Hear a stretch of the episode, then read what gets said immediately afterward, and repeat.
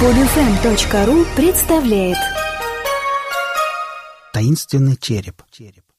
Наверняка многие смотрели последний блокбастер о неутомимом искателе приключений Индиане Джонсе. «Индиана Джонс и королевство хрустального черепа». Но некоторые не подозревают, что прообразами хрустальных черепов послужили не досужие выдумки сценариста и даже не творческие изыски режиссера, а вполне реально существующие черепа – одни из самых загадочных находок в истории человечества. Все началось с того, что знаменитый английский археолог и путешественник Фредерик Альбрехт Митчелл Хеджес отправился во влажные тропические джунгли полуострова Юкатан на расчистку древнего города майя Лабаантум, город упавших камней, который находится на территории современного Белиза. Множество гектар леса, которые поглотили каменные остатки города, решено было выжечь. Когда расчистка огнем подошла к своему логическому завершению и территория стала пригодна для раскопок, перед глазами исследователей предстали множественные каменные сооружения, остатки пирамид, каменных стен, огромный амфитеатр. С легкой руки Митчелла Хеджеса место раскопок было названо «городом упавших камней». С тех пор это название прочно ассоциируется с этим местом. Спустя три года археолог решает вернуться к найденному древнему городу и берет с собой в экспедицию свою дочь Анну, которой в тот момент исполнилось 17 лет. Именно ей суждено сыграть решающую роль в обнаружении знаменитой находки. Это случилось в апреле 1924 года. Юная Анна разбирала камни на участке, где предположительно находились остатки древнего алтаря, и неожиданно обнаружила под обломками удивительный предмет – гладко отполированный хрустальный череп, выполненный из прозрачного кварца в натуральную величину. К сожалению, находка оказалась неполной, не хватало нижней челюсти, но какова же была радость археологов, когда неподалеку, спустя некоторое время, была найдена и она. Как оказалось, эта деталь изначально не была прикреплена к черепу, а свободно держалась на шарнирах, идеально гладких, как и весь череп.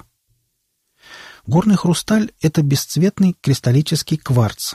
Еще в средние века европейцы думали, что прозрачный твердый камень получился из обыкновенного льда, долгое время пролежавшего под толщей земных пород. Горный хрусталь встречается в природе довольно часто, но обрабатывать его трудно, поскольку это очень твердый минерал. В наше время горный хрусталь обрабатывают на специальном высокотехнологичном оборудовании, но основные правила работы с кристаллами остались те же – чтобы сохранить целостность кристалла, нужно направлять движение резца вдоль осей роста. Поэтому совершенно непонятно, как создатели хрустального черепа ухитрились вручную обработать горный хрусталь, не соблюдая этого правила, и непонятно, почему у них кристалл не рассыпался на мелкие осколки. Через какое-то время после находки многие исследователи, заинтересовавшиеся находкой Митчелла Хеджеса, обратили внимание на то, что в древних преданиях майя упоминается целых 13 хрустальных черепов богини смерти. Начался их поиск, и вскоре они были обнаружены, причем в совершенно разных частях света. В Европе, во Франции и в Азии, в Монголии, Тибете и многих других местах. Естественно, их оказалось больше 13, и со временем многие были признаны подделкой. Широкая общественность никогда не сомневалась в подлинности археологических находок Митчелла Хеджеса, но хрустальный череп по прошествии времени вызвал жаркие споры. Появилась информация о том, что он был куплен знаменитым археологом на аукционе Сотбис в Лондоне в 1943 году. Но как бы там ни было, результаты многочисленных исследований этого предмета доказывают обратное. После смерти отца в начале 60-х годов Анна решила передать череп для исследований специалистам.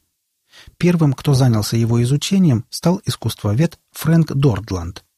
При тщательном осмотре он обнаружил в нем целую систему линз, призм и каналов, создающих необычные оптические эффекты. Удивительное свойство находки было замечено, когда он повернул каменный череп лицом к зажженному камину. Его глазницы вспыхнули зловещим огнем. Легко себе представить, как падал ниц древний народ, когда идол своим огненным взглядом заглядывал им прямо в душу. Исследователя поставило в тупик, что на идеально отполированной находке, даже под микроскопом, не обнаружено следов обработки. Тогда он решил обратиться за консультацией в знаменитую фирму Хьюлетт Паккард, специализировавшуюся в то время на выпуске кварцевых генераторов и считавшуюся наиболее авторитетной по экспертизе кварцев. Американская компания определила, что для того, чтобы достичь такого совершенства без применения новейших технологий, древние мастера должны были бы шлифовать его песком на протяжении 300 лет. Место изготовления осталось неопределенным. Нигде, ни в Мексике, ни во всей Центральной Америке нет ни одного месторождения горного хрусталя такого высокого качества, тем более, как оказалось, череп выполнен из цельного кристалла, опровергая все известные физические законы. Не безинтересно заключение одного из ведущих экспертов фирмы, инженера Эл Барре. Мы изучали череп по трем оптическим осям и обнаружили, что он состоит из трех-четырех сростков. Анализируя сростки, мы обнаружили, что он вырезан из одного куска хрусталя вместе с нижней челюстью.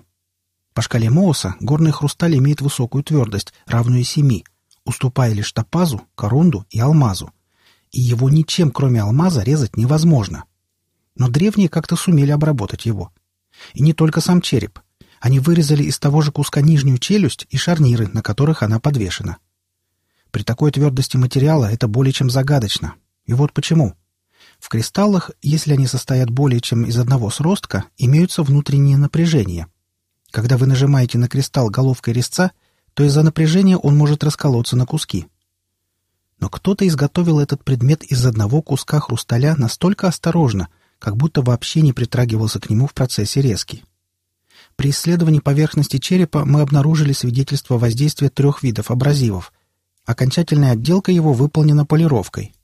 Мы также обнаружили некий вид призмы, вырезанный в задней части у его основания, так что любой луч света, входящий в глазницы, отражается в них. Загляните в его глазницы, и вы сможете увидеть в них всю комнату. Эта проклятая штуковина просто не должна существовать. Те, кто ее сотворил, не имеют ни малейшего представления о кристаллографии и волоконной оптике. Они совершенно игнорировали оси симметрии, и эта штука неминуемо должна была развалиться при первичной обработке. Почему этого не случилось, даже представить невозможно. К тому же технологи Хьюлетт-Паккарда подтвердили, что на черепе действительно нет ни малейших следов механической обработки, даже микроскопических царапин от полировки. А находка Митчелла Хеджеса и другие похожие черепа тем временем не на шутку взбудоражили умы исследователей и археологов. Стали известны новые факты. Оказалось, что древние хрустальные черепа интересуют не только историков, но и тайные общества. В Гондурасе бесследно исчез розовый кварц, шедевр, не уступающий по своему совершенству Митчелл Хеджесу. Хрустальными черепами интересовалась и гитлеровская Германия.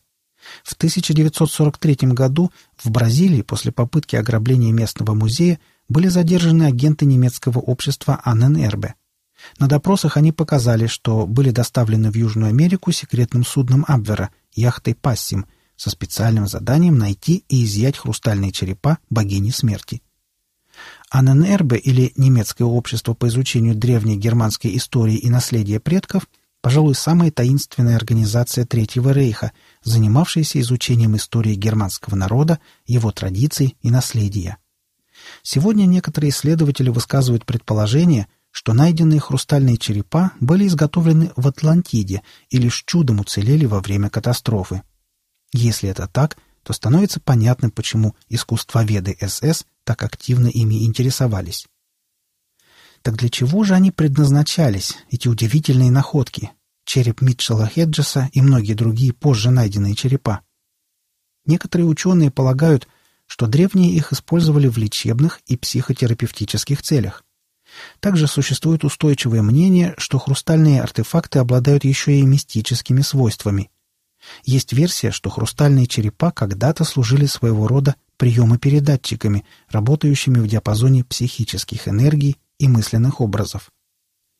Благодаря геометрической и энергетической памяти кристаллы в своей структуре, содержащие огромное количество связанных атомов, способны длительное время сохранять фантастические объемы информации, а оптические свойства черепов и содержащихся в них линз и призм подталкивают также к мысли о возможном использовании голографических технологий. К тому же не стоит забывать, что кварц – удивительный камень, интенсивно применяющийся в информационно-вычислительных технологиях, и вполне возможно, что загадка черепов будет разгадана, и неизвестные современной науке знания и технологии станут достоянием всего человечества. Автор статьи Эдуард Стеганцов. Читал Олег Шубин. Скачать другие выпуски этой программы и оставить комментарии вы можете на podfm.ru